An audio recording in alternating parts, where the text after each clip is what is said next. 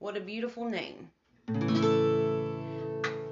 You were the Word at the beginning, born with God the Most High.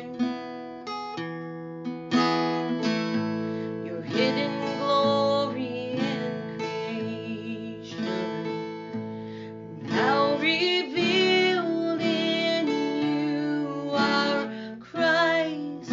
What a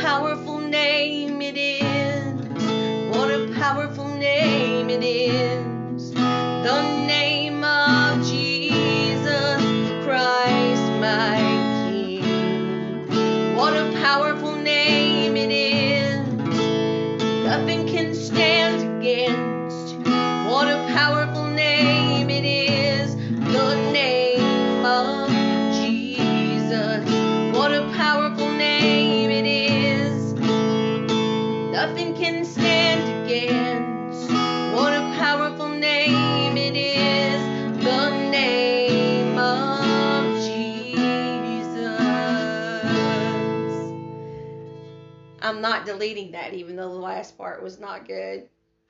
God bless y'all. Have a good day. It's all about you.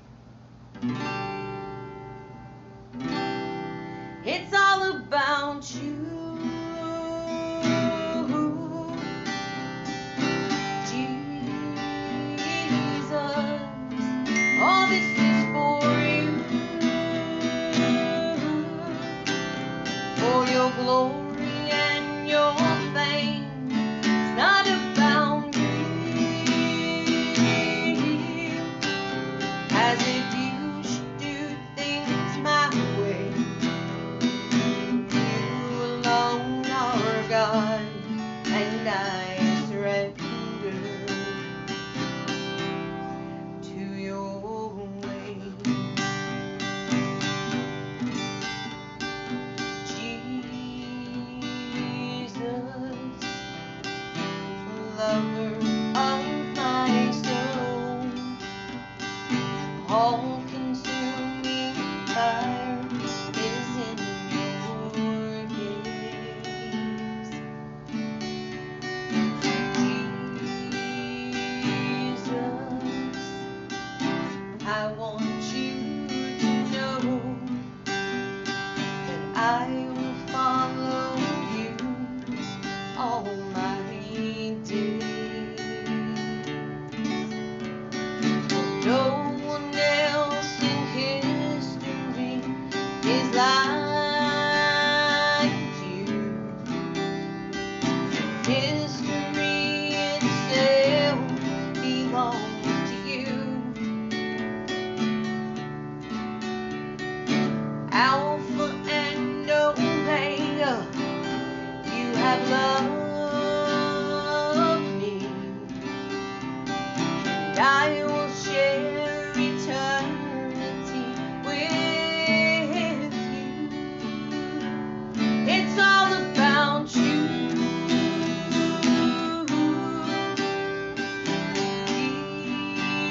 Jesus. All this is for you,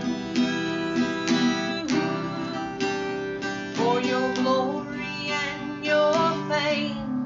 It's not about me, as if you should do things my way. You alone are God, and I surrender. It's all about you, Jesus.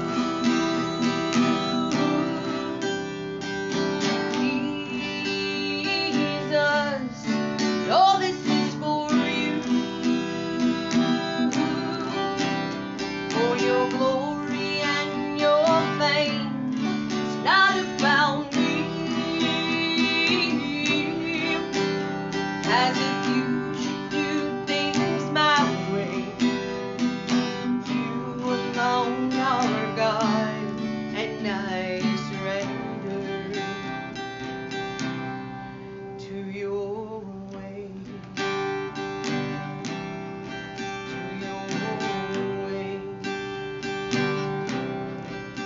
To your ways.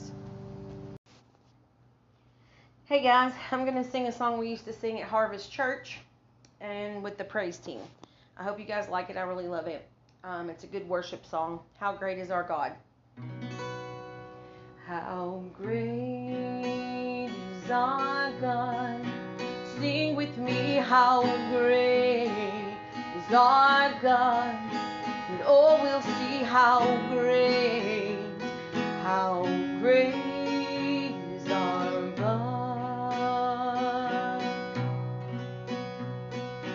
Age to age he stands, and time is in his hands, beginning and the end, beginning and the end.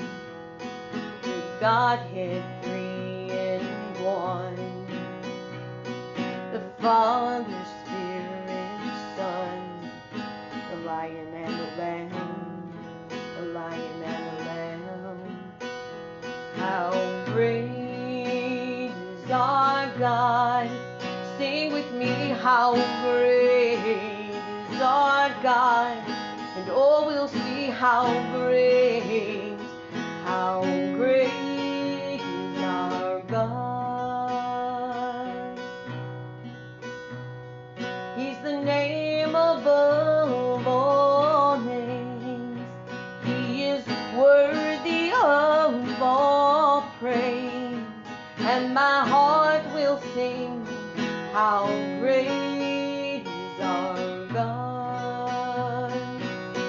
Woo! He is the name above all names. He is worthy of all praise, and my heart will sing how great is our God. Age to time is in his hands, beginning and the end, beginning and the end. The Godhead three in one, the Father, Spirit, Son, the Lion and the Lamb, the Lion and the Lamb. How great is our God! Sing with me how great is our God, and all will see how great, how great is our God. He is the name above all names. He is worthy of all praise, and my heart will sing how great our God. Oh, he is the name above all names. He is worthy of all praise, and my heart will sing how great is our God.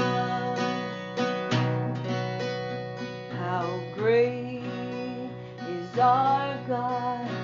Sing with me how great is our God.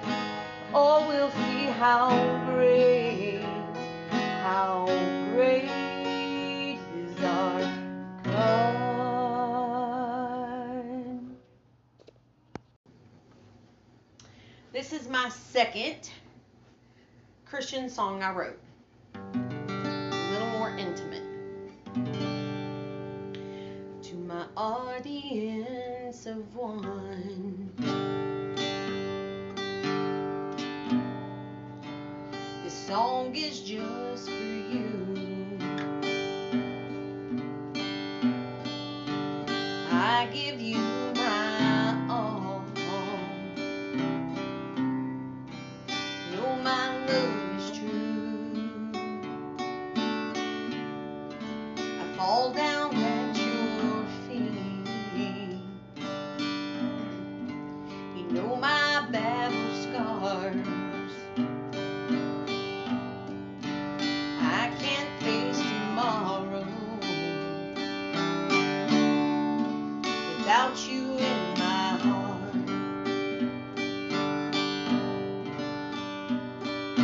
Jesus, Jesus.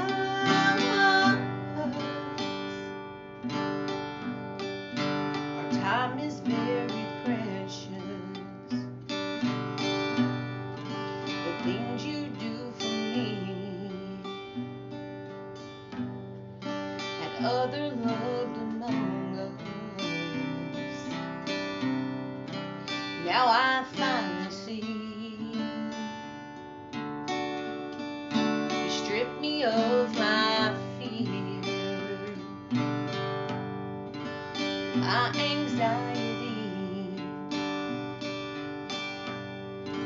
and when I'm feeling weak, you pull me close to thee.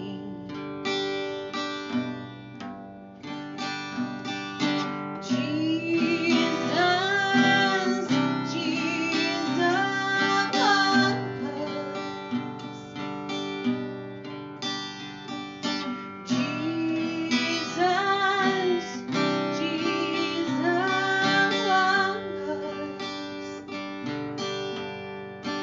had to face tomorrow.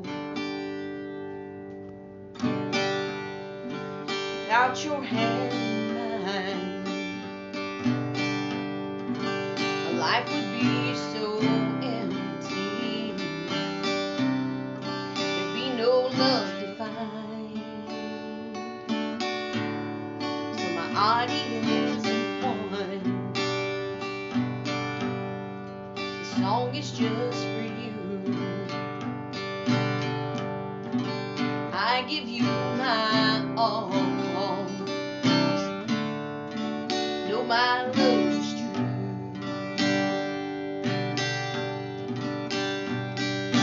Jesus, Jesus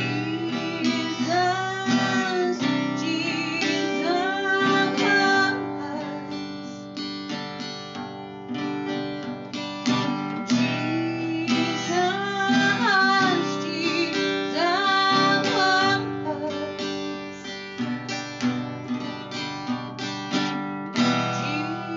Jesus.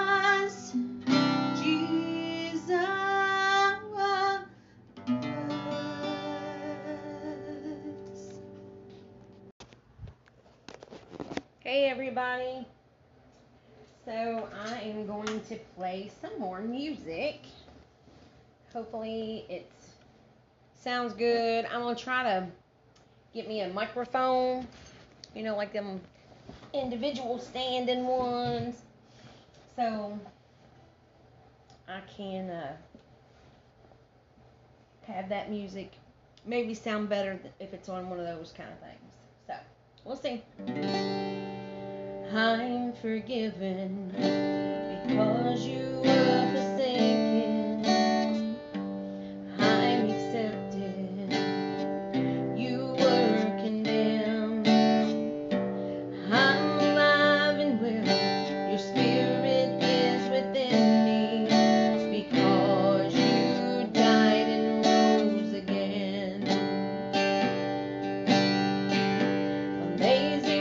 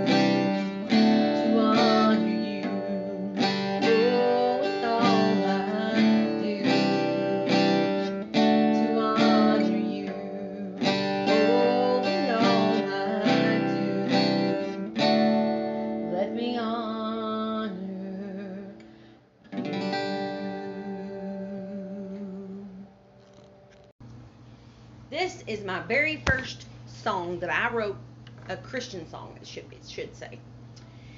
And I really like it because I, it was inspired by John three sixteen. I'll have to tell y'all my testimony about my son and how all that goes into this scripture. So this is the, uh, and it was pretty, it wasn't even like a slow, you know, love song type thing. It was like a drive and go get on type of song. So I'm pretty excited about it. I hope you enjoy it.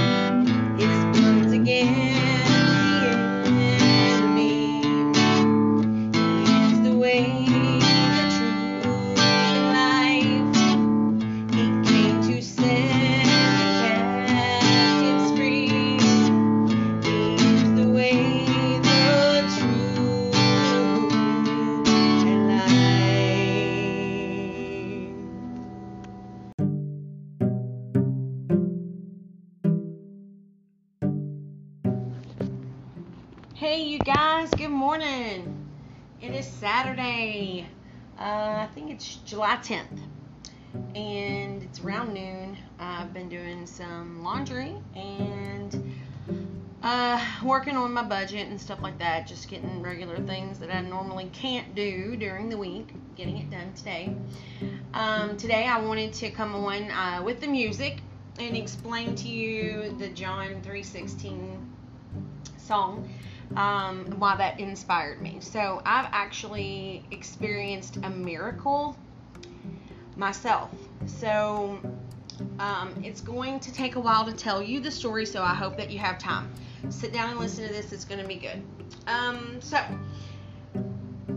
I had been married the first time at age twenty-seven. I had gotten pregnant right after our marriage. and within one month of the pregnancy, I lost the baby. So because of a tubal uh, pregnancy. So um, had to have some other stuff done after we uh, determined that that had happened. And then I wound up getting a divorce. I don't know if maybe the miscarriage was part of that problem, but in any case, we wound up divorced. Um, he had cheated, so I let him come back after he cheated, and he left a Dear John letter saying, it's just not the same as it was before. So that ended about a year later because I had to proceed with a divorce where I had to put his name and that my intentions were to divorce him in the newspaper because I had no idea where he moved. So there's that situation. Move along to number two.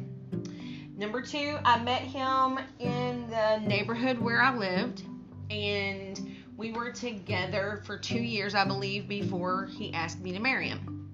The biggest rock I'd ever seen in my life.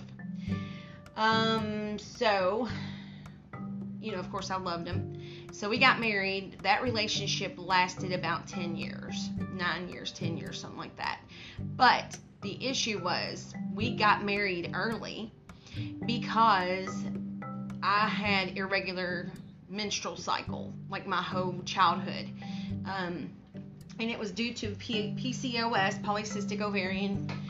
And it's where the eggs don't come down the fallopian tubes into the uterus like they should. They stay up by the ovaries and turn into little cysts. So I had little cysts all over my ovaries. Well, um, we went to, or I went to the O B G Y N, and he's like, here's what we can do. We can either put you on, you know, birth control pills, or we can go ahead and try to get you pregnant.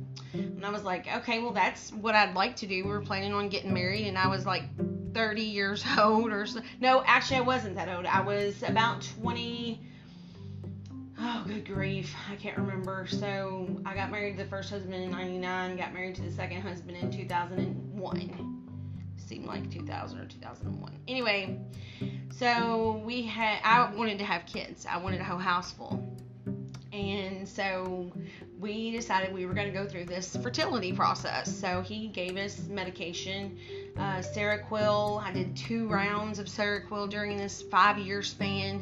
My husband, of course, you know how some men can be. They didn't want to go and have to do all the, you know, counting of their manhood thingies. You know how many there is in in the in the situation happening. So he didn't want to do all of that. And so I did as much as I could. And so I just basically gave up. I mean, I cried and prayed and prayed and cried. Like I said, we got married the year, not even, I mean, it was in a matter of a month or so. We got married after they told us we were going to do that because I wanted to be married and trying to get pregnant. So um, we had tried to get pregnant. Um, and from two thousand to two thousand four, Um, I finally looked at my husband and I was like, you know, it's just going to be me and you. I know we did this early to try to have kids, but it's not going to happen. And he's like, okay, well, he had already had two children from a previous marriage. So it wasn't a huge thing to him, but it was huge to me. And so I always took my nephews and nieces to Kentucky Kingdom. I remember one year I bought all of them. There's like five at that time.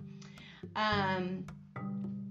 All of them King, Kentucky Kingdom passes, so I could take them, you know, during the summer to Kentucky Kingdom because I just really enjoyed it, and I remember plenty of times we had great memories uh, there. And so I just enjoyed being around kids. Well, my aunt Sheila had asked me to come to her church, which is where my grandma went to, come to her church and help the kids with um, choir and help them learn how to sing um in harmony. And I was like, okay, that sounds like a great thing to do. Well, when that happened is when also the issue with my carpal tunnel kicked in, and I eventually had to have hand surgery and was off work for a pretty good piece of time because it was both hands. So I had to have surgery on one hand and then surgery on the next hand when that hand healed.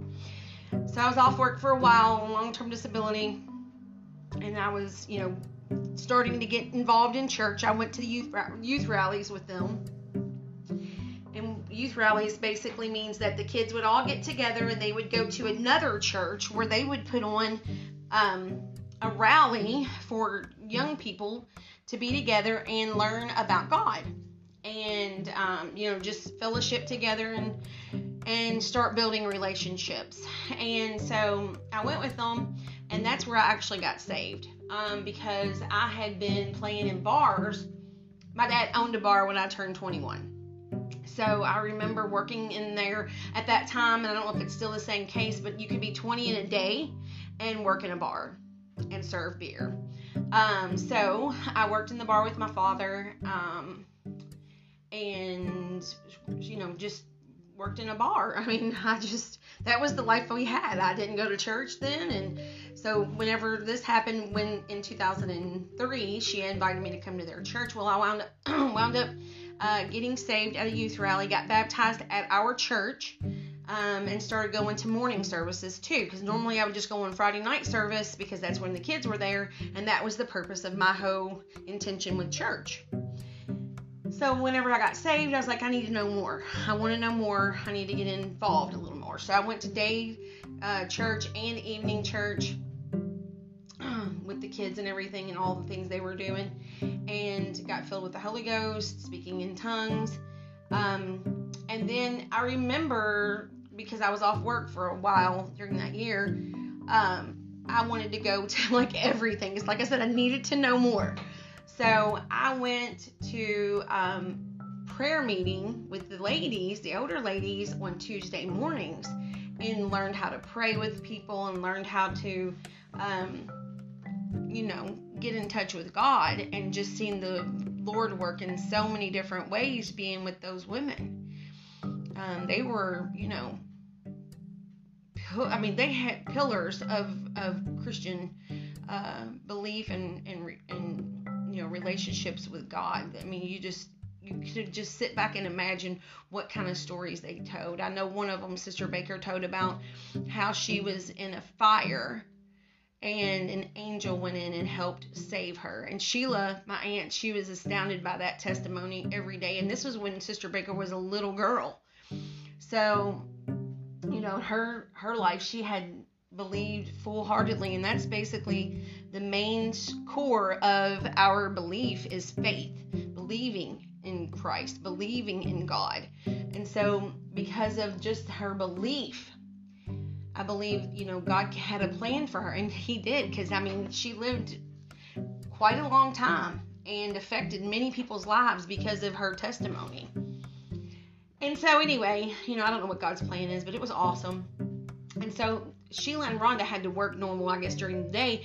And so they wanted to start a prayer meeting on Monday night so that we could get together and enjoy prayer together like we was on Tuesday mornings. And so the first Monday night service was on June fourteenth of two thousand four. And it was on a Monday. You can look it up. I'm going to do it right now just to make sure, because I don't have everything in front of me and I want to make sure I tell you correct. I'm going to keep going though. Um, so... fourteenth, two thousand four. Yep. Okay. So on June fourteenth, two thousand four was our first Monday night service. Well, this is when I got my miracle. So we were going in there into the big sanctuary. It was just three of us. We had just the smallest amount of lights on. We didn't want to use a whole lot of lights or anything because, you know, we, it was just us three. And it wasn't like we were having a huge service. We didn't want to waste the energy. So it was kind of dark. Well, we started off and we were praying through each pew for the church, you know, for God's will to occur, for people to be blessed, for those pews to be full, for good things to happen. And so I'm going through patting on the chairs. Well, I start moving in the spirit more and more, and I start feeling like that the Lord wants the entire church building to be anointed. So for some reason, the Spirit of God hit me, and I ran. I'm talking in the dark. The only thing I could see was the exit signs in the hallways. This was a two-story building. Upstairs had just small windows up in the top, none in the hallway. It just had one end of the door, and I think it was like painted or something. There wasn't really a window in it. So there wasn't very many windows, and it was dark. The only lights you could see would be like the street lights. So here I am in the spirit running through our church. And every room I would go into, it was like I was searching for the bad spirits that were trying to tear down the church and hurt people and, you know, manipulate all these spirits of things, spirits of envy, spirits of neglect. I mean, all these, that's how I felt, is that these things were coming in to take away from the goodness of God.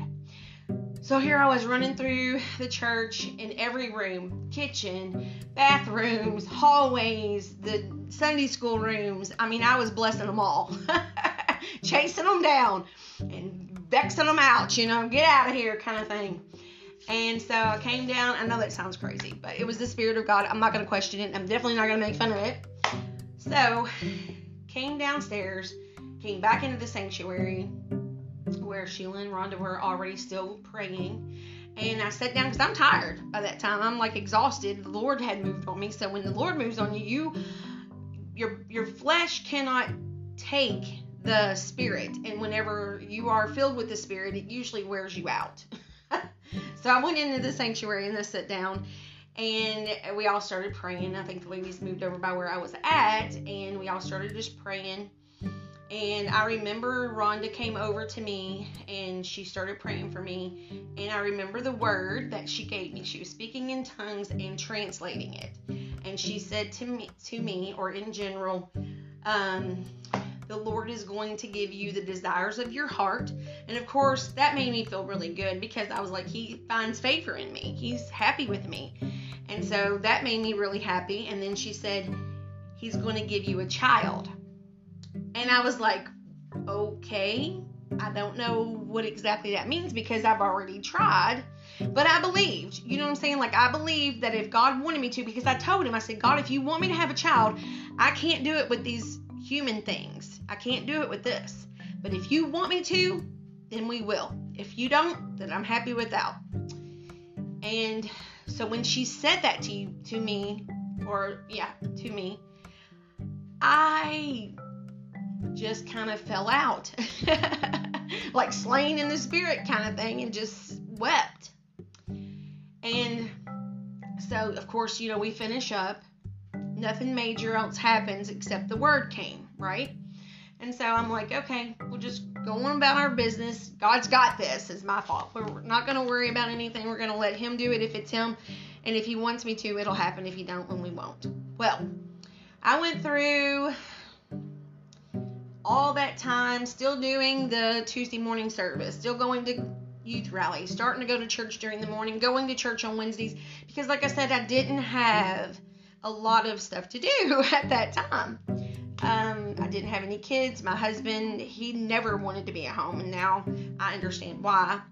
Um, he had a problem with uh, addiction.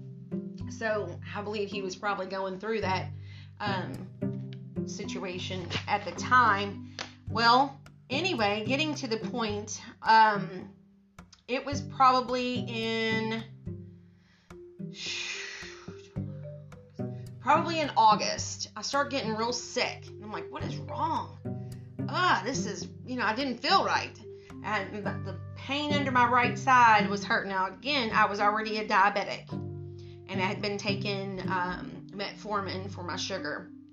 I had lost, because I started fasting and stuff, I lost quite a bit of weight, and um, I was down to like one sixty-five probably. So I wound up um, going to the doctor. At that time, during that day, I was working third shift, and, or no, I don't think it was, I think I was watching the kids for my sister while she was working. So I had her children with me when I went to the hospital, because I was telling my dad, I'm like, I think I might have gallstones. Mom had like a lot of gallstones they had to remove when she had surgery on them.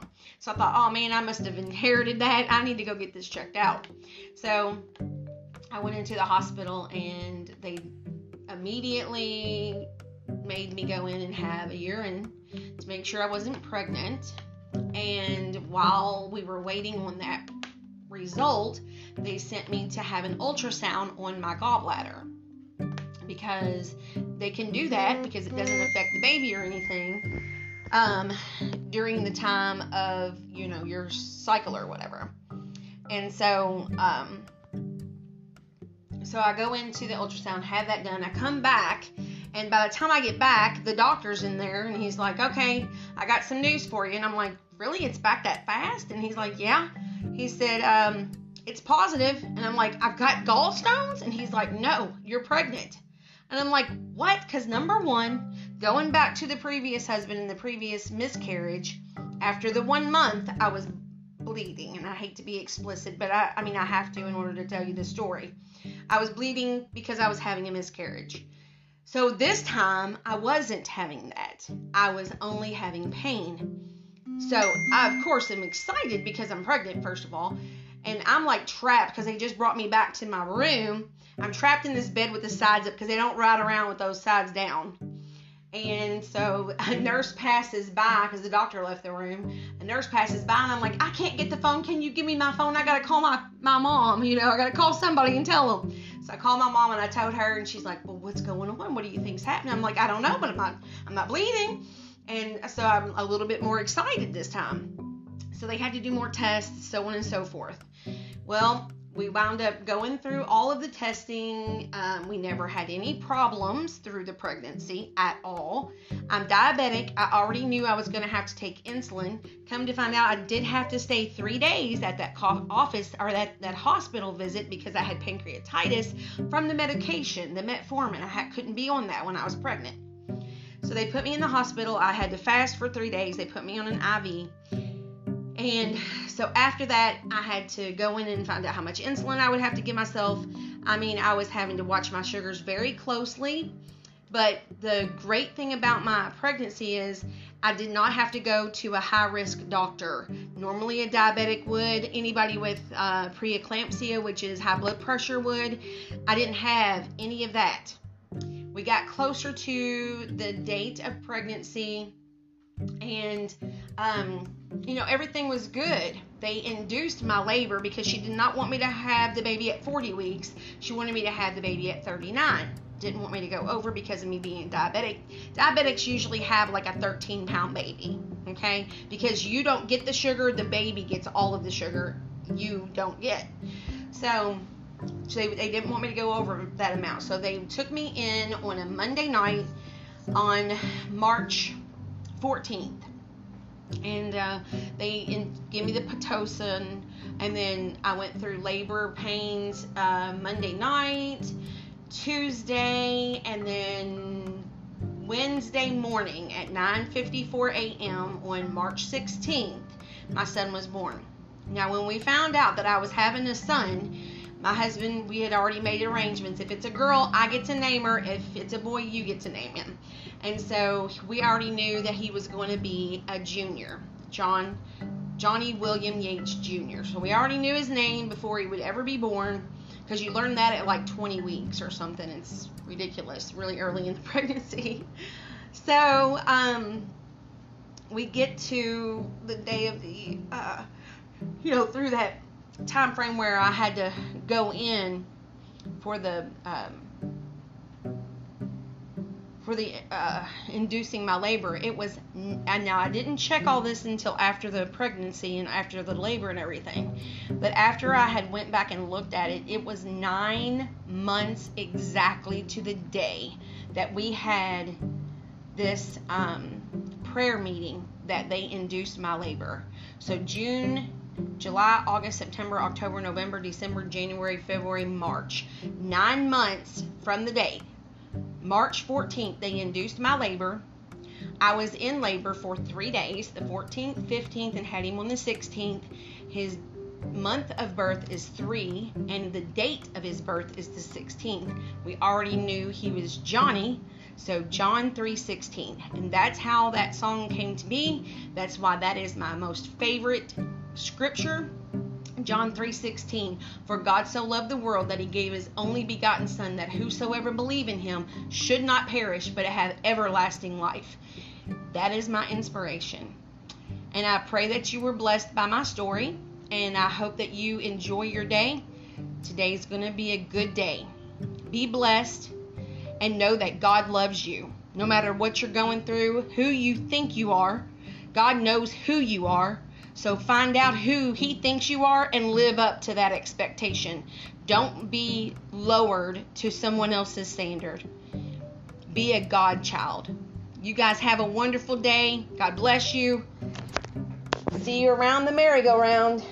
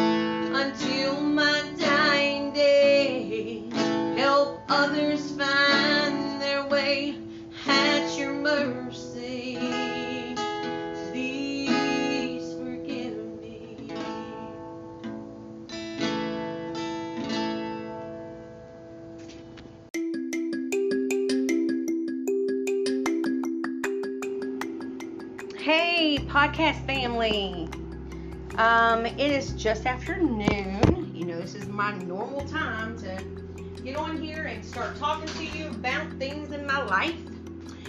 So I just want to say, when you are put in a position where you have to address something, okay, because I've done that just recently, and when that happens, God is going to prepare you for your own battle to face those same issues, to see how you're going to handle it. I did good. I've been doing good, y'all. I'm so proud of myself. It ain't just me. It's the Lord. I'm telling you. And the fact that I knew to hold my tongue. I'm just, y'all don't even know. Oh, grace is so good. So, um, like every relationship has been a struggle in the last, I mean, like four days, probably. It may have been a little longer, but in any case, I have had some challenges since posting, you know, the other podcast I had about um, not being judgy. Well, I got to talk to my friend today, Jean. I always look forward to Mondays because Mondays is when I know I can talk to her and I can like get things off my chest, and she will help me look at it different.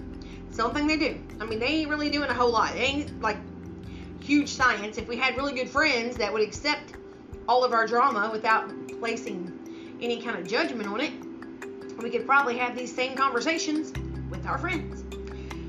But anyway, so I talked to her today and I explained a lot of the situations, and she said, you know, one thing about it is you have to remember that people that attack you, first of all, it's not necessarily about you. Because there's this thing, and I haven't looked it up yet. This is a fresh, you know, I end my session with her at noon. So, anyway, so she said for me to check in the Webster's Dictionary about the word double bind. D O U B L E B I N D. Another word. I haven't looked at it, but she said it's something to the effect of human beings will always try to hurt someone else, thinking that their pain is going to get better by doing that. And she says, you know, it's just human nature. It's just how we are. And the biggest thing in the whole situation, the whole scheme of things is, the Lord's trying to help us realize that the human way of doing things isn't right. So trying to hurt other people because you're hurting isn't the way to get better or feel better. It's not. So, um, you know, realizing that it's your pain you're dealing with, that there's something in your past that has caused you pain. And, you know, understanding that the person that you're addressing this issue to hasn't done anything to you. And, oh, I just, I look at it now and I'm like, it's so revealing. Like, parents pass it on to their children. Husbands pass it on to their wives. Wives pass it on to their husband and the children. I'm just, you know, and it's usually out of pain or fear that you do that. What I also learned is I'm not going to fight with you. I'm not. That's not my nature. That's not something that I, I will take it and let you keep doing it simply because I'm not going to give you more pain. That's why. I don't want anybody else to be in the same amount of pain or equal pain as me. I'm trying my best to learn all of this stuff so that way I don't affect my kid, and this will be the bloodline break right here where nobody else has to have this same pain. Um, so learning this stuff and going to therapy is not bad. Okay, it's just not. I, I don't feel bad about it at all.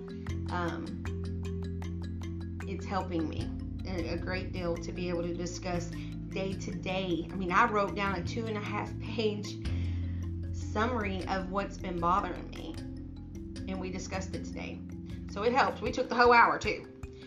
Um, and all the things that I was looking at as people trying to attack me and uh, people, you know, saying derogatory things to me or picking out my flaws and that kind of thing, it was so revealing to know that the person who's doing it has their own issues with what they're doing. Like, what they're doing to you is basically a mirror, and they're having some issues. In their mind, they have some rules that they have to look a certain way, or they have to, you know, feel a certain way or look a certain way or whatever. Maybe they got ridiculed about it when they were younger. Anyway, it's their problem, right? So that's the thing, is when they're talking and throwing out all this hate and spewing all this mean crap to you, it's not you. It's that they've been hurt and they're in pain. And she had mentioned, you know, what do you normally do when you are attacked? Normally, I stay silent. I don't respond, because I know that just this little bit of problem that they're telling me that's my problem is just the tip of their issues. And I can't fix that. I can't fix that. She even said, you're not able, you don't have that power to fix somebody else. You don't. You don't have the power to fix anybody. And people will come to you and tell you bad things about you, or they'll say, you know, I, I'm trying to tell you that I'm hurting, and nobody's listening. Nobody cares. So then that pulls you in and makes you think, okay, you got to fix it. No, you don't have that power. You can listen to them. You can listen to what they are saying and try to be there for them and love them, even when they're in their mess. That's where I'm at right now with a couple of my relationships. Can't fix them. Um, and also, um, I was upset about something that had happened. This is where that whole challenge came that I failed.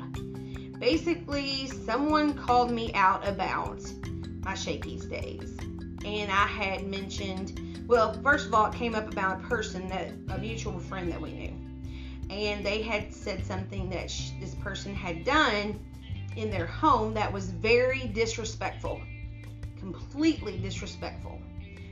At this time, I failed. I don't do, normally do this, but I was in a very awkward situation, position, where I was in a person's home. The person who told me this basically was an enemy from my whole life, and I was trying to have some kind of common ground with her, which was wrong, and I did it with the wrong intention and didn't realize it until today. So um, I know yesterday Pastor Jeff had talked about um, being loving and kind and all those things, and I'm like, you know, I'm pretty good at doing that. I thought highly of myself, a little bit of self-pride, because I do, I don't try to hurt other people. I don't want to ever do that. And so when I talked to her today, I was like, this happened, and she's like, well, this is the reason why they said, oh, and you say you're such a Christian. I made the mistake and tried to meet this girl on the same level ground and said, oh, I know what you mean. That person did this when we used to hang out twenty-something years ago. I should never have done that. So, and I'm, like I said, I never, ever, ever do that. I don't talk about people behind their back. But because I was in a very challenging position in this person's home, um, who basically had a friend loosen the lug nuts on my tire. I mean, this is not just something that I just want to be, you know, in my flesh and want to hurt somebody. This person had tried to harm me, my kids, and her kids by having somebody loosen the, the lug nuts on the car. So there was a lot of pain. In that moment, when that happened, my flesh was weak. And I was not walking in the spirit to say, no, I'm not going to add into this. We already know that person, and she's got a lot of problems and issues on her own, but she don't need nobody back here talking about her. Now that I got all that out, jeez, I feel rotten about it. Like, I'm just, I'm, I'm just like, gosh, I got so much stuff that I got to work on. No wonder I got horrible relationships. People, I don't like hurting people. I don't like just being in. That's why I don't sit around and gossip. If you ever seen me and people start gossiping or talking about somebody else, I walk away from that conversation, because I've been that girl. I've been the one they're talking about. and I don't want to hurt somebody else. And that's not a very Christian thing to do or say. It doesn't match what you're saying about you being a Christ-like person. So, I've got to repent. This is my confession, right? So, um, that was very helpful for me. That's where I'm working. I got that project to work on. Try not to throw more fire on the, I mean, throw more wood on the fire when I'm in a situation that I'm uncomfortable with. I cannot let down, let down my guard. Just like it says in the Bible about the full armor of God, you can't let any of that stuff down or you're going to wind up tripping up. And you'll wind up sinning, which is what I did. But we are under grace. And we are we ask God and we try not to do it again. Keep trying. That's all you can do is keep trying not to do the sin again. I mean, there's you can't. Whew, I never even realized that's what happened. And that's why my walk doesn't look a certain kind of way. Because my words aren't meeting up with my actions. Whew, so much. Ugh. All right. Um, let's see. So these are the, okay, so she asked me what were my choices. Um, I need to, let's see, whenever I get um, hurt by somebody, what do I normally do? So I don't usually retaliate because you know when they're talking bad to you about you, then you know that there's a lot more that they can say. This particular person is very good at attacking me and anything about me. So, I already know a mild level of her capabilities. And I don't want to go there. I don't like me when I get that way. I don't like her when she's like that. And I definitely don't want to be like that. Okay? So what does it do to you when you're hurt by someone else? Me, what do I usually do? I'm silent. I don't say anything. I take the hurt. The next thing is you either respond with like, kind, the same way that they are to you, but it's not my nature. We just, I, I you know, it's not. It never has been. I'm not that type of person. Um, so she was like, okay, those are the only two choices you have? And I'm like, pretty much. Like, that's the only thing I do. Either I will come back with something just as nasty and hope for the best, or I will be quiet and take the hurt and just keep taking the hurt. And then she brought up, you know, that Jesus had had to go through all that stuff too, and that he was very hurt and, you know, not not very happy about his life. And so uh, it's just lots of Lots of issues, lots of problems. Um, I got distracted from that message, sorry. Um, and again, you know, I'm not perfect. I'm still working at relationships actively. That's what the dings are for. Um, but, you know, we're all a work in progress. Um, but instead, she said, here's, you know, try some other options. Let's see what else um, you can do. She said, stay in your own reality. Um... What is it that you need to do as a Christian? And she said, you know, as a Christian, we are supposed to be uplifting other people. We're supposed to be making them feel like they're loved and wanted and never rejected. We are supposed to be like Christ. And um, so I always try to take on someone else's anger or pain myself to fix them, or just it it it makes me freeze because I don't want to retaliate and make it worse, right? So she's saying, you know, get to the point where you can hear God's voice in that attack or in that hurt and realize that there's a lesson from the pain. Once you realize the pain of that, then you can learn from it and it no longer hurts as bad. So once you can go through the pain, she said, just like a, going to the dentist, she said, that's not very, you, when you go to the dentist, you're in pain. You know when you go to the dentist, it's going to be painful. But she said, once you take care of the tooth and you go to the doctor and let them pull it or fix it and fix the cavity or whatever it is, then you know you're feeling better because you've addressed that issue head on. So I cried. I cried a lot today, more than I wanted to, but I, I was glad because I had sat down and journaled what was bothering me. That helped me before our, our meeting today. Um, she said, in your pain, pray that God will see the pain that you've received and that he will pour in healing into your heart and fix the painful places.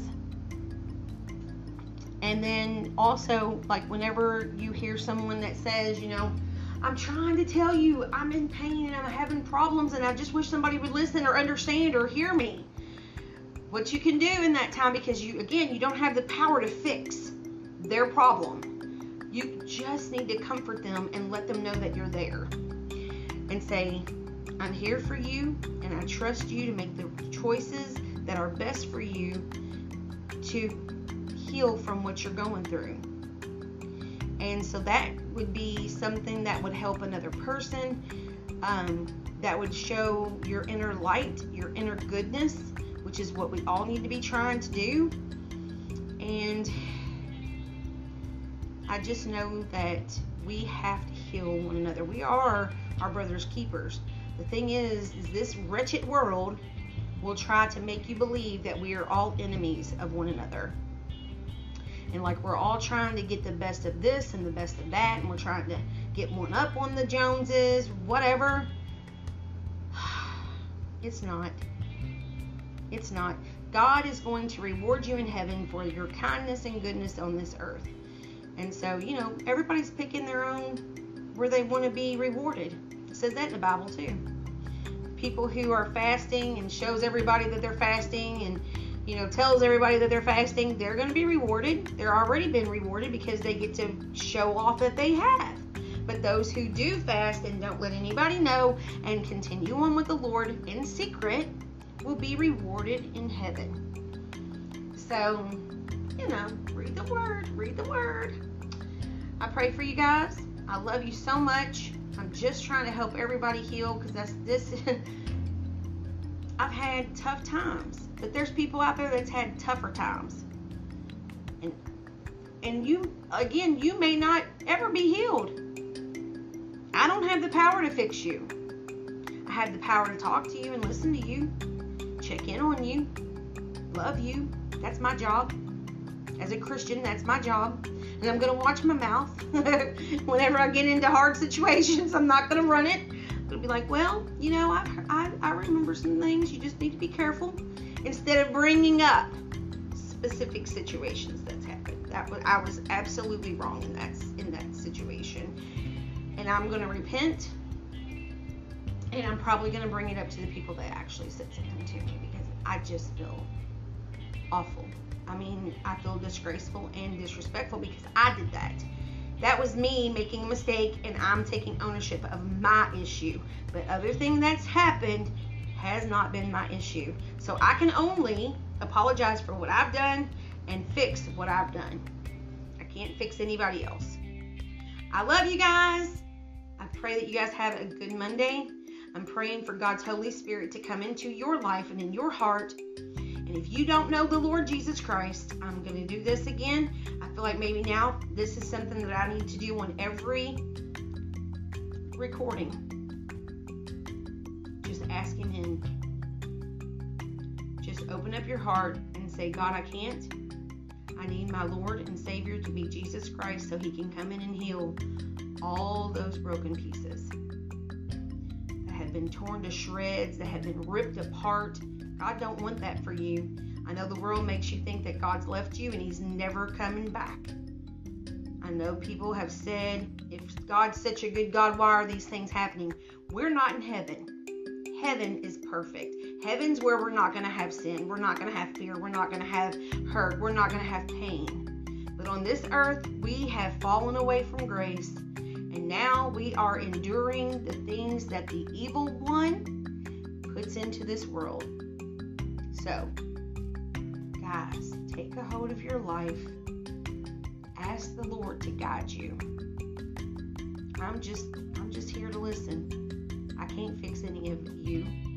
I'm fixing me. But I'm letting you into a very intimate part of my life so that you may get a little bit of guidance, or a little, be enlightened a little bit, to look at things a little different. And it takes practice. It's not going to happen overnight. You can tell by what happened to me the other night. So, just keep practicing trying to be good, guys. It takes practice. And I'm going to be honest with you, if I had not changed my life and become saved in two thousand three, I would have been much worse off than I am right now. I thank God that He saved me. There's no telling where I would be right now. I probably wouldn't even be here if I had not changed my life and let God into my heart. No, I'm not perfect. No, I mean, yes, I have made so many mistakes. But God loves me. He's called me to Him. He loves you too. We are all children of God. And it says, knock and the door shall be open. So if you ain't trying to reach out to Him, He's standing there waiting. He's a gentleman. He's not going to force it on you. Ask God, teach me. Let me get into your word.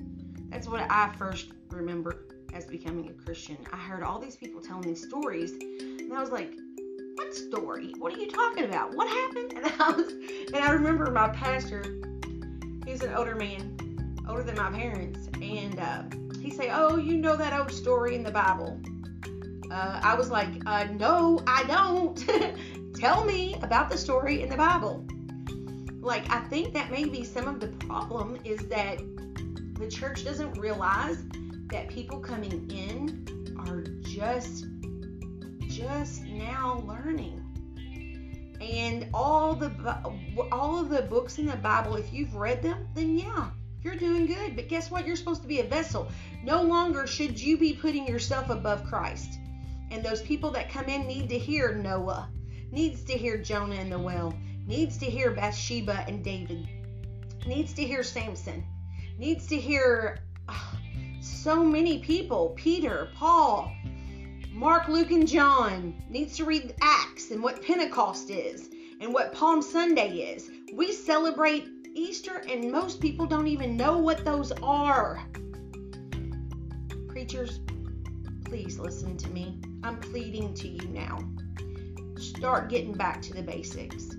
Start reading those old ones that people think everyone knows, because we've had a generation that has fallen off. And their children don't know. So we're talking about Sunday school lessons in the sanctuary, and the people who've already heard them is just interceding for those new babies that's come into the world, into the heavenly area, because it's basically two different worlds. You got this world and you got heaven, and you ain't gonna know about the heavenly things until you're in the Word. And the Word needs to be as basic as possible. Tell people about all the stories. Let's start over. A new beginning. This is what we call revival. Revival don't look the same as it did back then. You're thinking all these church people that known about it all their lives needs to be revived. Yes, that's true. I ain't going I ain't going to freak out about that, but let me tell you something. We have an entire generation that knows nothing about a revival. They don't even know what that is. Don't know. They go. I mean, you know, I went Had no idea what it was really about until I got a little bit deeper. Honey, we need to start getting some people in the wading pool before we start throwing them into the ocean. Let's start getting that wading pool going. I love you guys, and I'm going to do the best I can to keep on doing this. I got to get ready for work. I pray you have a blessed day. My prayers cover you. In the name of Jesus, the precious blood of Jesus is applied to your life to heal every part of your life. That is His power, not mine. Whenever I stand as a Christian, I stand in Christ. Christ is basically covering me. He covers every single Christian. And we do make mistakes, people. We are not perfect. Don't look to us, because we're not going to be what you need. Only Jesus can save or heal those most darkest parts of our lives. Let Him in today. If you don't know Him as your Lord and Savior, say, Jesus, come into my life. I want to make you my Lord and Savior. And then I want you to start reading the Word. I would read the New Testament first. Mark, Matthew, Luke, and John. It's about Jesus and His life. When He first began, Luke tells all about the Christmas story. And you'll learn about that. then you can continue on to learn about the Holy Ghost, which is in Acts. And you'll learn about all of Jesus' disciples. That's a good place because we're in that era now. We are under his grace. Before that, in the Old Testament, they had to live by a bunch of laws. And you'll read about that. Get in there and look, read it for yourselves, guys. I know the Lord is calling out for you, but you've got so much in your mind right now, you don't know which way to go. I'm saying stop looking around and look up. I love you guys. Thanks again for listening. You guys have a wonderful Monday.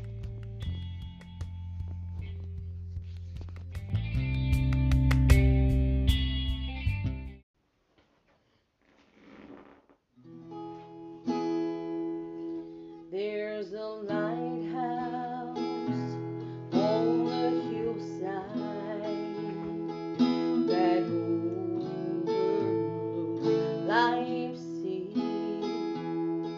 When I'm tossed, Lord, it sends out light, a light that I might see, and the light that shines darkest night now leads me safely home. If it wasn't for the lighthouse, my ship would sail no more. And I thank God for the lighthouse.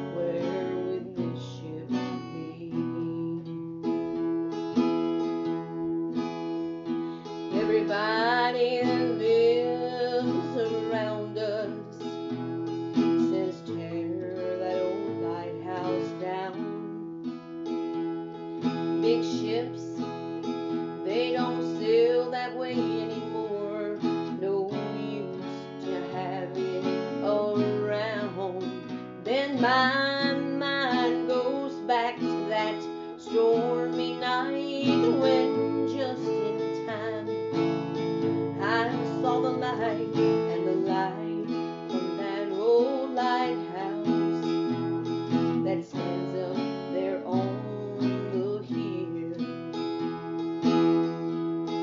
And I thank God for the lighthouse.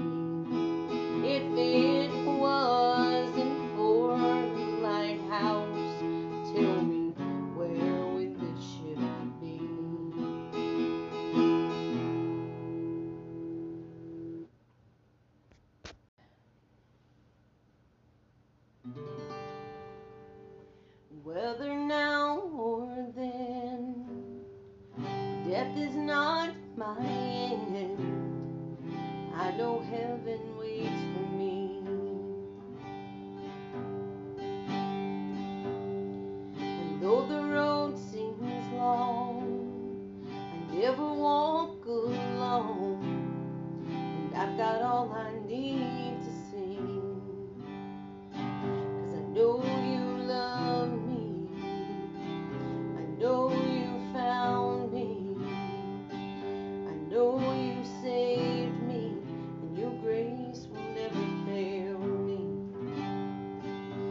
while I'm waiting.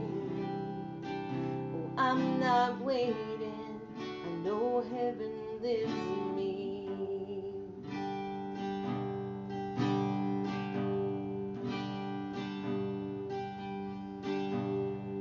Should I suffer long?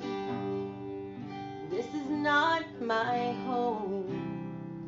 I know heaven waits for me.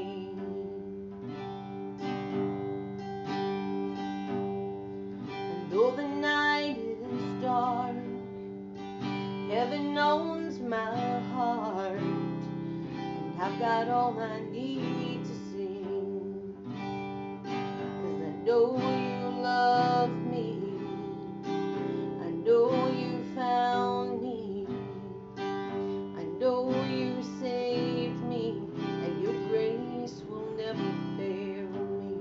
And while I'm waiting, oh, I'm not waiting, I know heaven lives in me.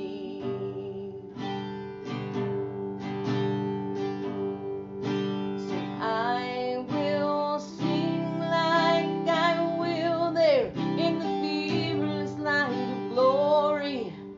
no darkness cannot find me, and your grace is all I see.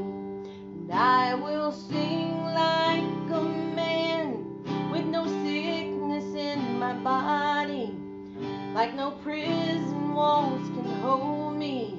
I will sing like I am free, 'cause I know you love me, I know you found me, I know you saved me, and your grace will never fail me.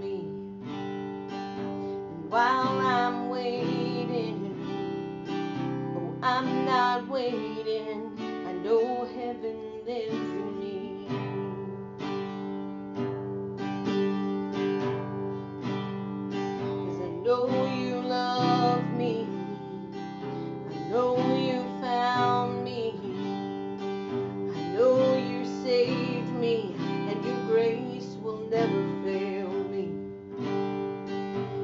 fail me. And while I'm waiting, oh, I'm not waiting, I know heaven lives in me. So I will sing like I will there in the fearless light of glory, where no darkness cannot find me, and your face is all I see. I will sing like a man with no sickness in my body, like no prison walls can hold me. I will sing like I am free, 'cause I know you love me, I know you found me, I know you save me, and your grace will never fail me. And while I'm waiting, oh, I'm not waiting, I know heaven lives in me.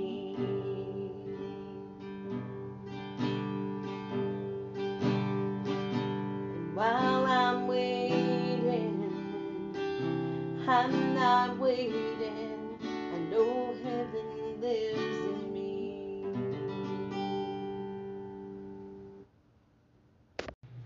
I may have to re-record this after this time. I'm going to try not to delete it because I keep, I feel like it needs to be sang. And this is like the sixth or seventh time. I'm going to have to go back if it doesn't sound right this time. And I'm going to have to write the chords down because I keep messing up. There is an endless song that goes in my soul.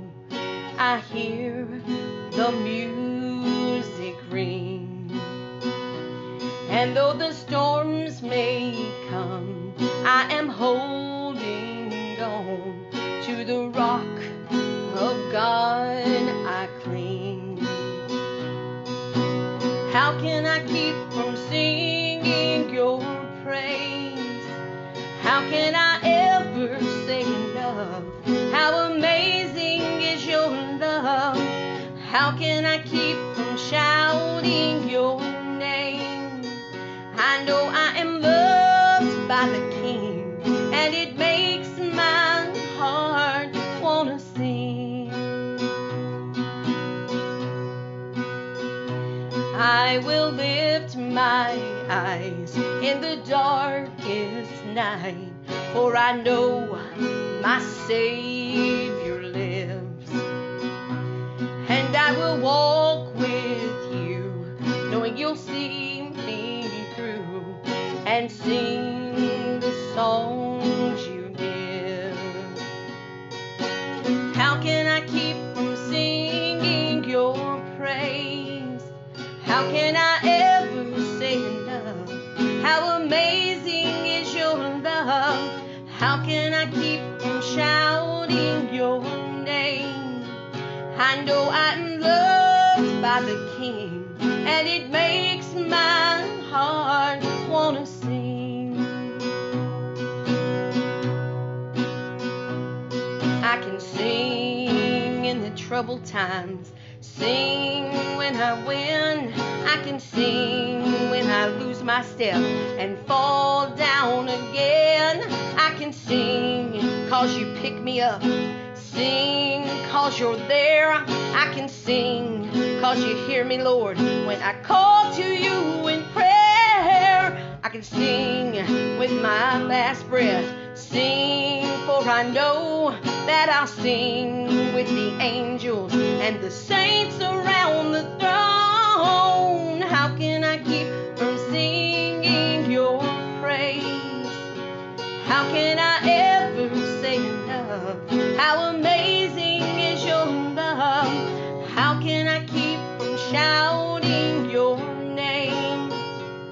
I know I am loved by the King, and it makes my heart wanna sing. Oh, I know I am loved by the King, and it makes my heart wanna sing.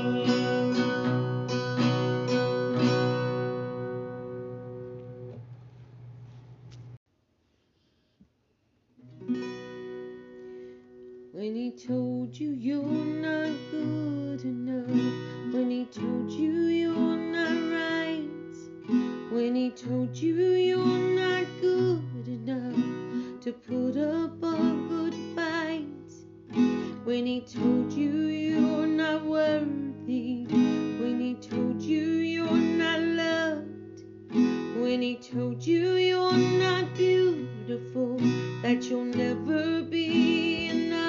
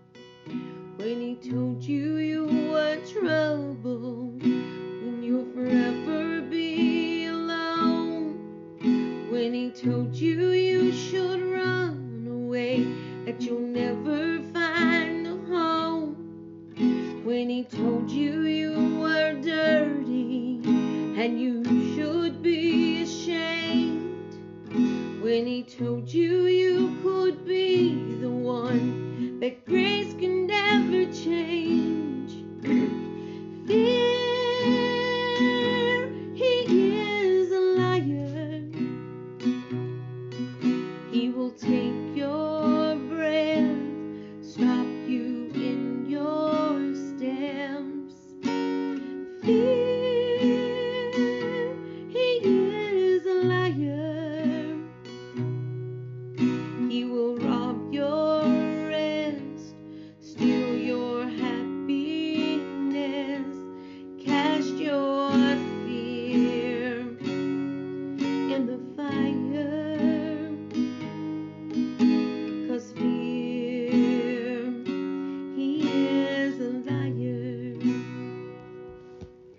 let your fire fall and cast out all my fear. Let your fire fall, your love is all I feel. Let your fire fall and cast out all my fears. Let your fire fall, your love is all I feel. Oh, let your fire fall and cast out all my fear.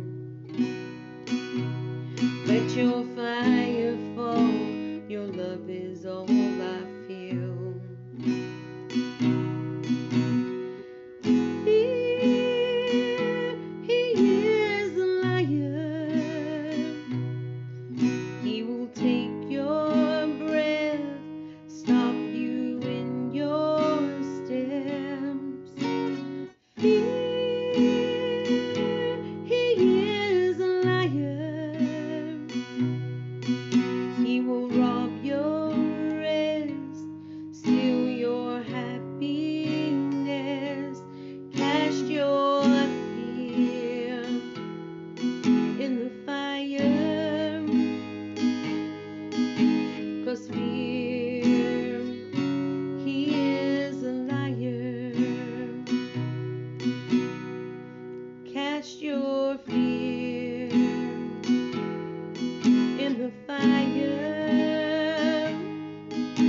'Cause fear, he is a liar.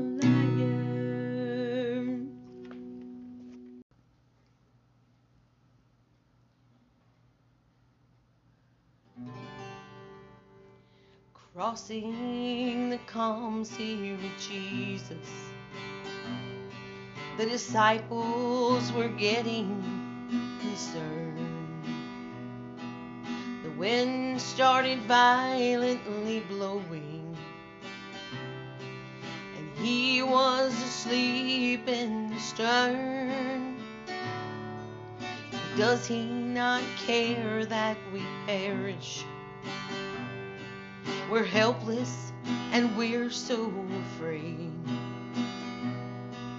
Jesus arose when they called him and said to them, where is your faith?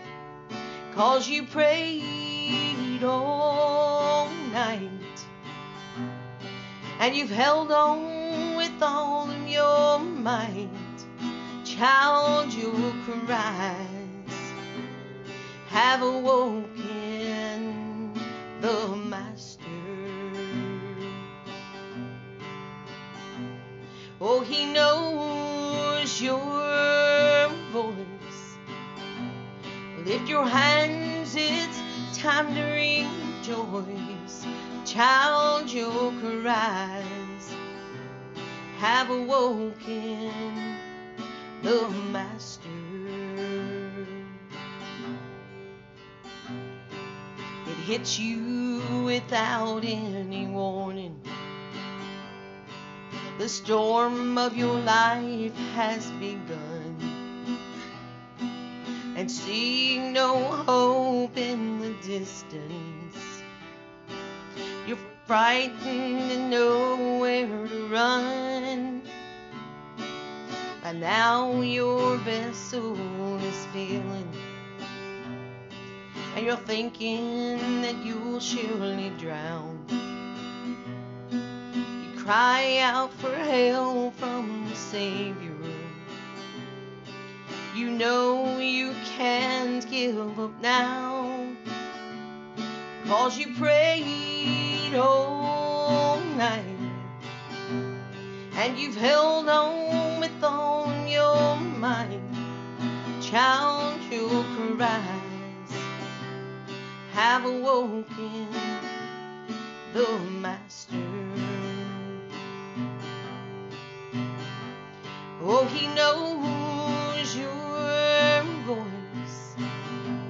Lift your hands, it's time to rejoice. Child, you'll rise, have awoken the Master. up there worrying that he's fast asleep. The winds are so deadly, water so deep. You try to be patient, soon he'll bring peace. Just one word from his voice, and it all must cease.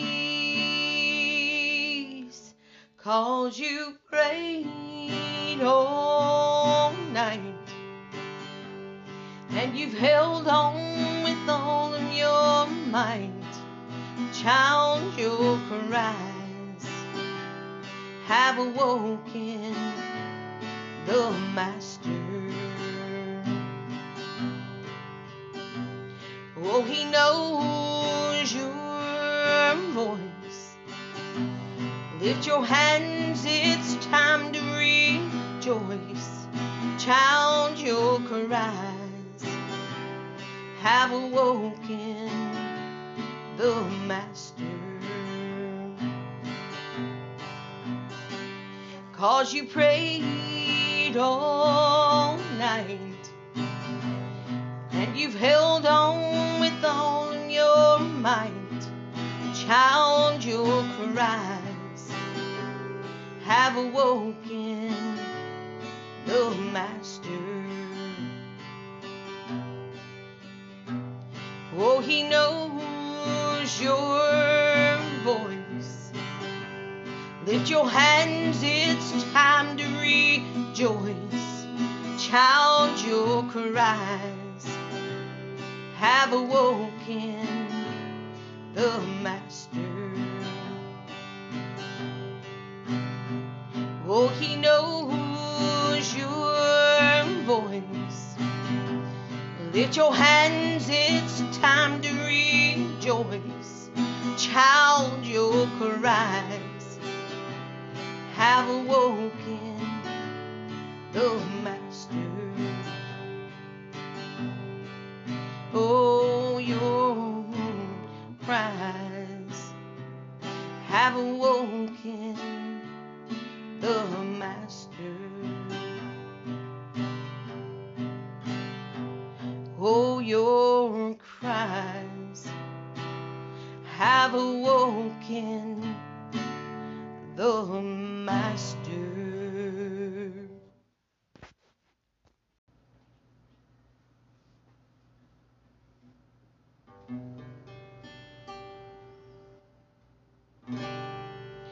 There's nothing worth more that could ever come close.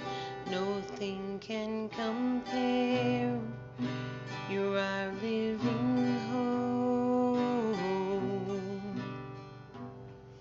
Your presence, Lord.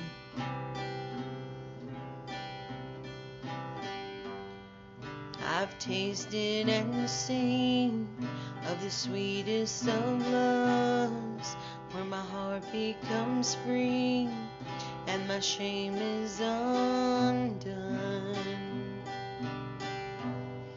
Your presence, Lord. Holy Spirit, you are welcome here. Come flood this place and fill the atmosphere. Your glory, God, is what our hearts long for, to be overcome by your presence, Lord. Your presence, Lord. There's nothing worth more that could never come close. No thing can compare. You're our living home. Your presence, Lord. I've tasted and seen of the sweetest of loves, where my heart becomes free and my shame is undone. Your presence, Lord, Holy Spirit, you are welcome here. Come flood this place and fill the atmosphere. Your glory, God, is what our hearts long for, to be overcome by your presence, Lord. Your presence, Lord. Let us become more aware of your presence. Let us experience the glory of your goodness. Let us become more aware of your presence. Let us experience the glory of your goodness. Let us become more aware of your presence. Let us experience the glory of your goodness. Let us become more aware of your presence. Let us experience the glory of your goodness. Your presence, Lord.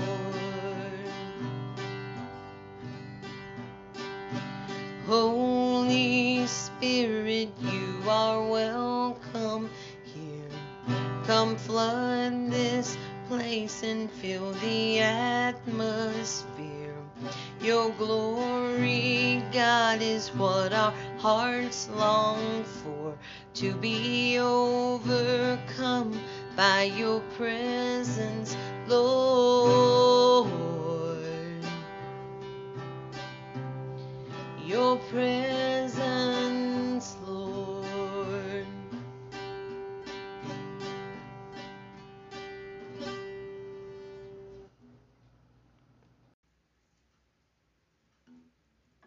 Who am I that you are mine, loving,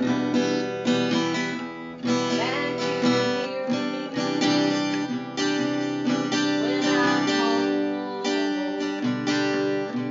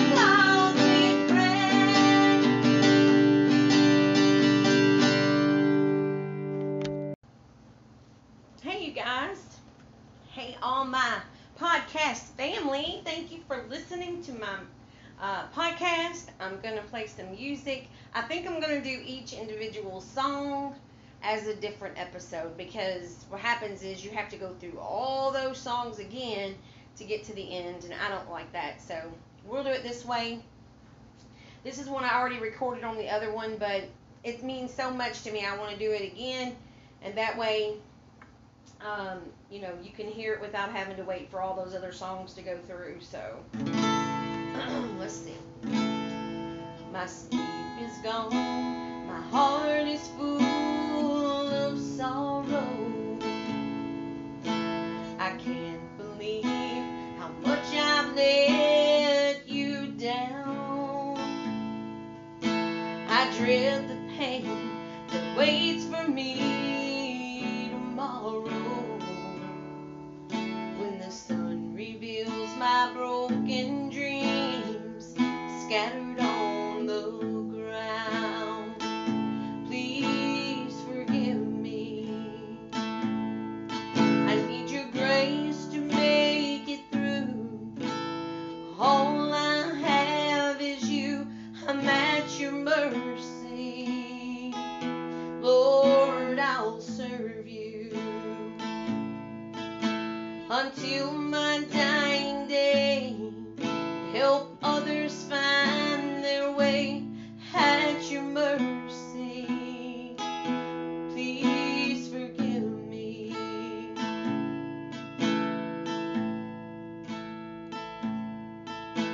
I can't believe the God of earth and glory time to care for one like me, but I've read in the Bible that old story,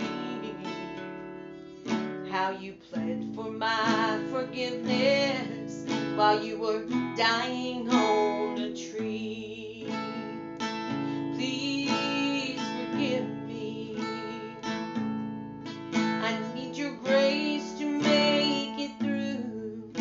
Lord, all I have is you. I'm at your mercy. Lord, I'll serve you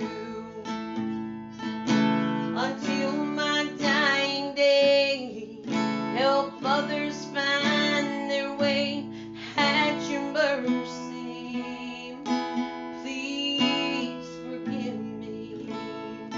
I don't know about you, but I definitely can relate to the first verse. We're going to sing it again. My sleep is gone, my heart is full of sorrow, I can't believe how much I've let you down, I dread the pain that waits for me tomorrow, reveals my broken dreams scattered on the ground. Help me out. Please forgive me. I need your grace to make it through. Lord, all I have is you. I'm at your mercy. Lord, I'll serve you until my help others find their way at your mercy. Please forgive me.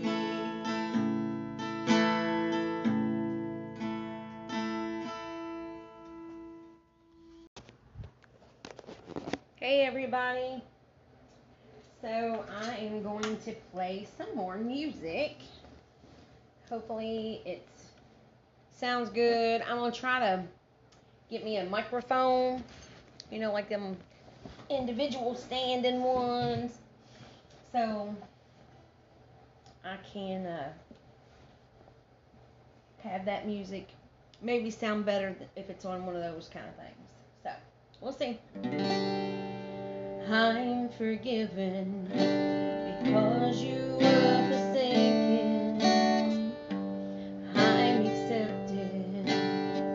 You were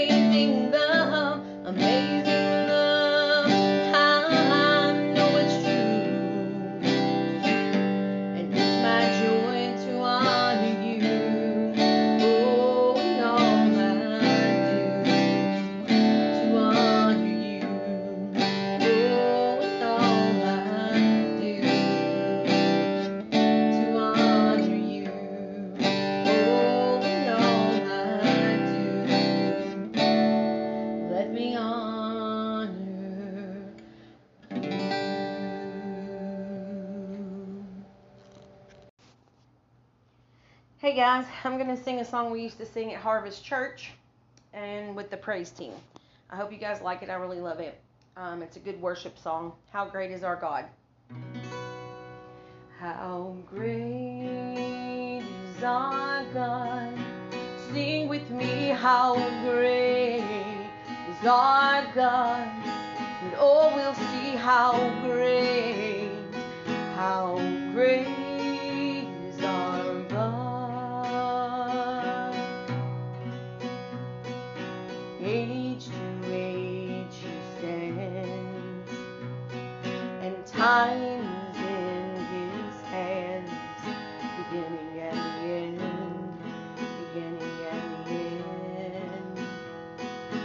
Godhead three and one, the Father, Spirit, Son, the Lion and the Lamb, the Lion and the Lamb. How great is our God? Sing with me, how great is our God? And oh, we'll see how great, how great.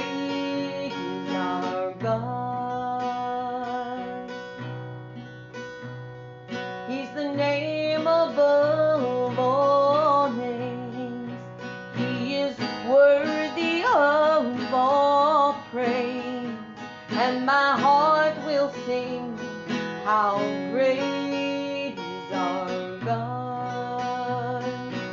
our God. Woo! He is the name above all names. He is worthy of all praise. And my heart will sing, how great.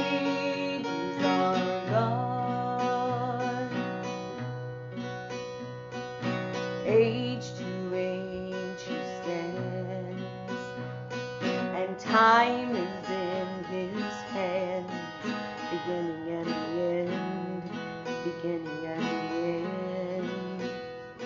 The Godhead three in one, the Father, Spirit, Son, the Lion and the Lamb, the Lion and the Lamb. How great is our God? Sing with me, how great is our God? And oh, we'll see how great, how great is our God. He is the name above all names. He is worthy of all praise. My heart will sing, how great is our God. Oh, he is the name above all names. He is worthy of all praise. And my heart will sing, how great is our God. Great is our God. Sing with me, how great is our God. Oh, we'll see how great, how great is our God. This is my second Christian song I wrote. A little more intimate. To my audience of one,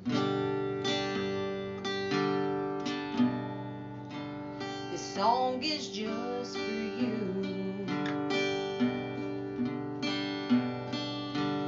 I give you my all. Know my love. Fall down at your feet.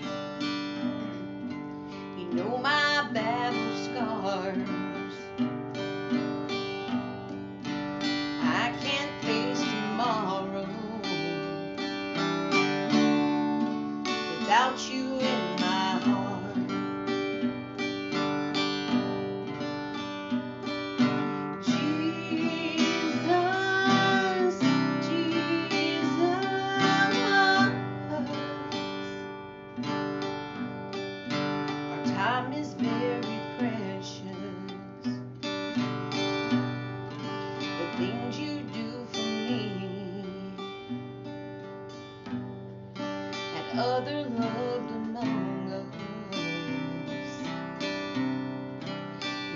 I finally see. You stripped me of my fear, my anxiety, and when I'm feeling weak, you pull me close to thee.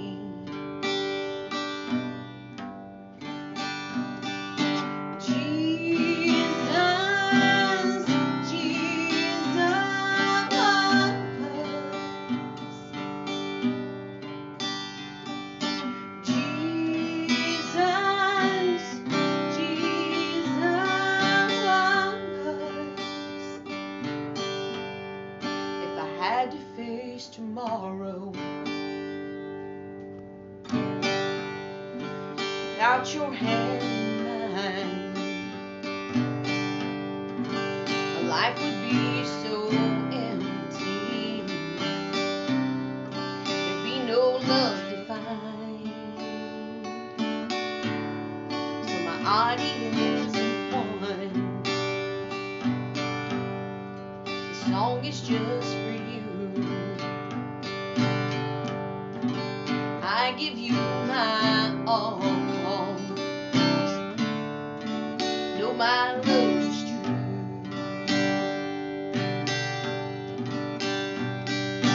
Jesus, Jesus was.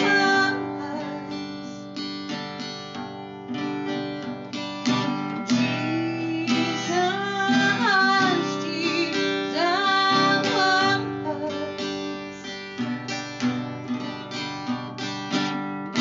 Jesus.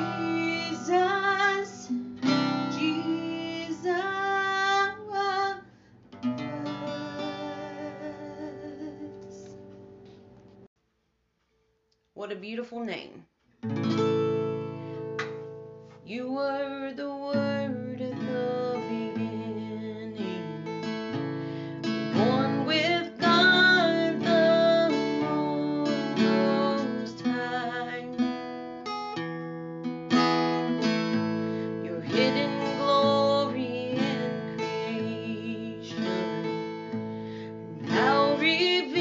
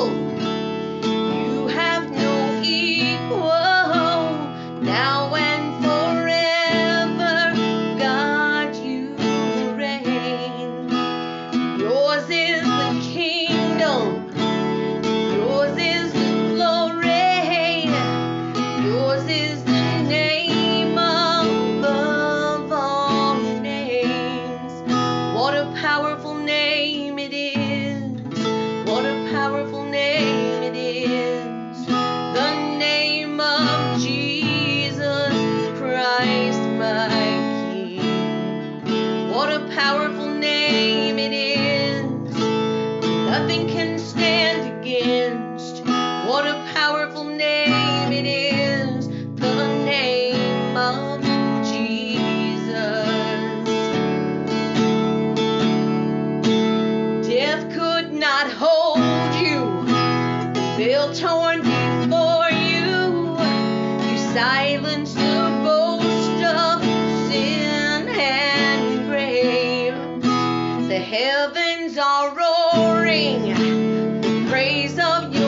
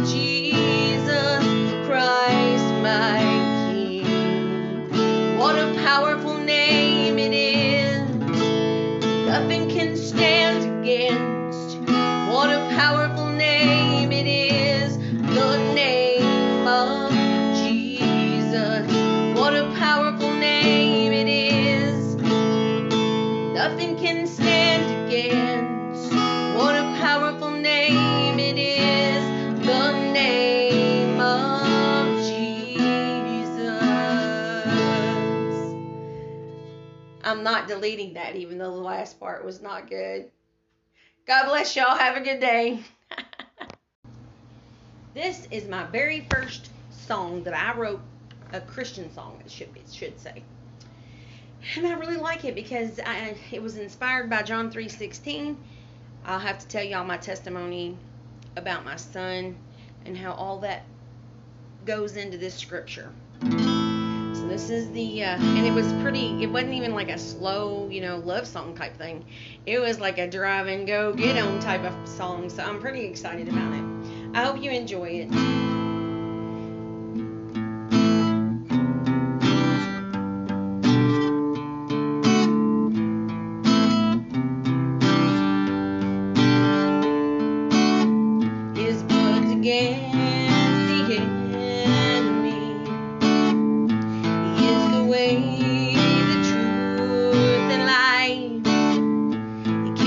Set the captives free. He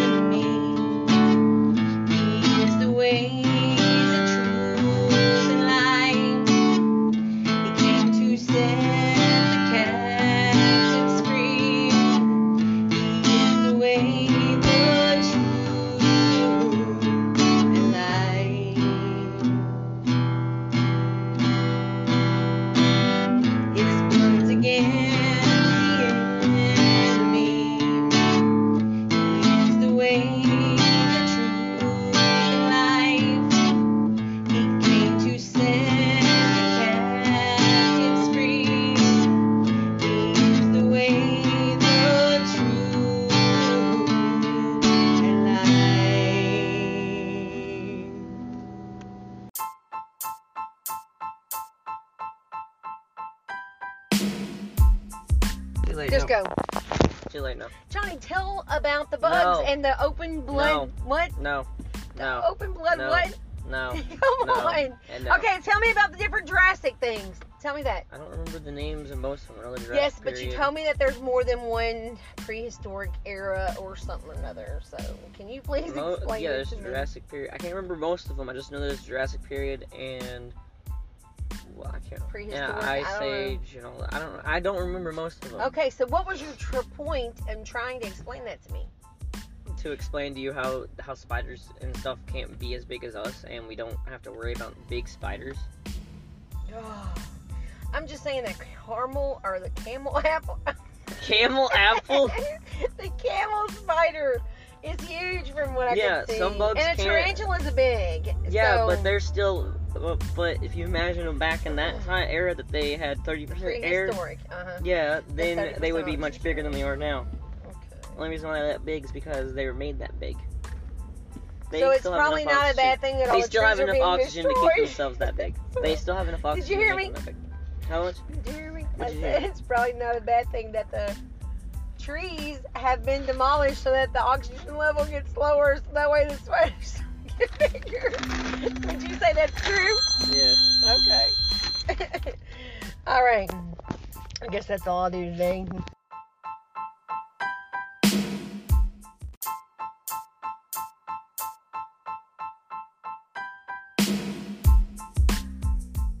Good morning, my podcast family. Um, I'm on vacation. It's my first week of vacation, twenty twenty-one. Um. Been rough, and I had my meeting with Jean this morning, and I needed to encourage myself in the Lord. So I remember not too long ago, um, I remember witnessing someone having the same problem and trying to find somebody to talk to and find comfort, and you just can't find it on this earth the way you should. So I decided that I'm going to play some songs that I've done before and re-record them, because when I was listening to them on here, um, they sounded like they had a lot of interruptions. By the way, let me go ahead and do, do not interrupt me until I'm ready. So hopefully I get through this without any text or bother. So Um, I hope you enjoy it. It's the same songs I did before. I'm going to go ahead and stop this so um, I can put the background music to this, and then I will start the music after. Thanks, you guys, for listening. Thanks for your support.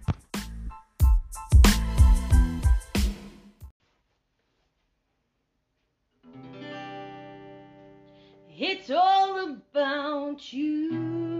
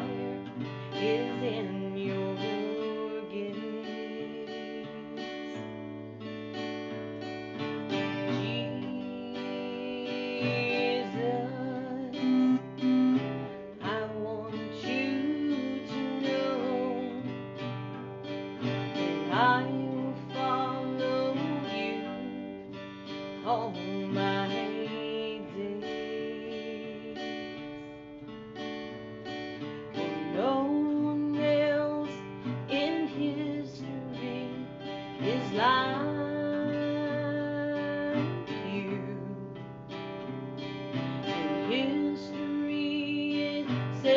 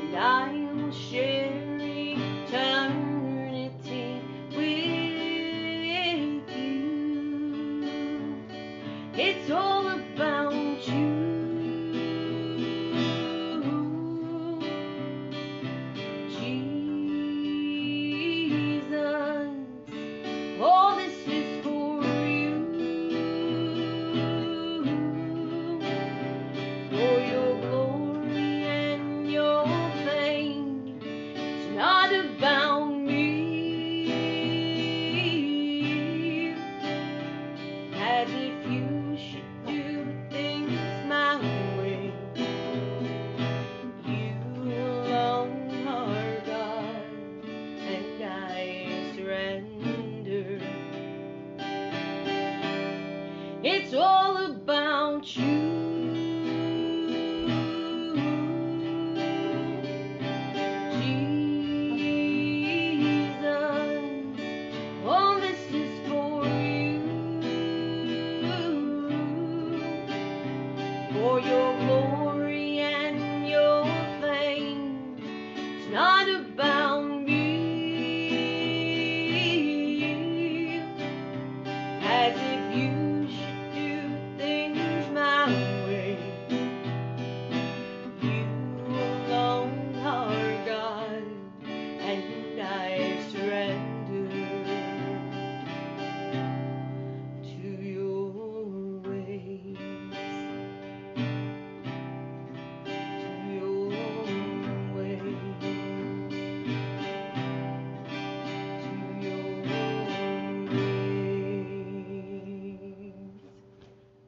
Thanks for listening, guys.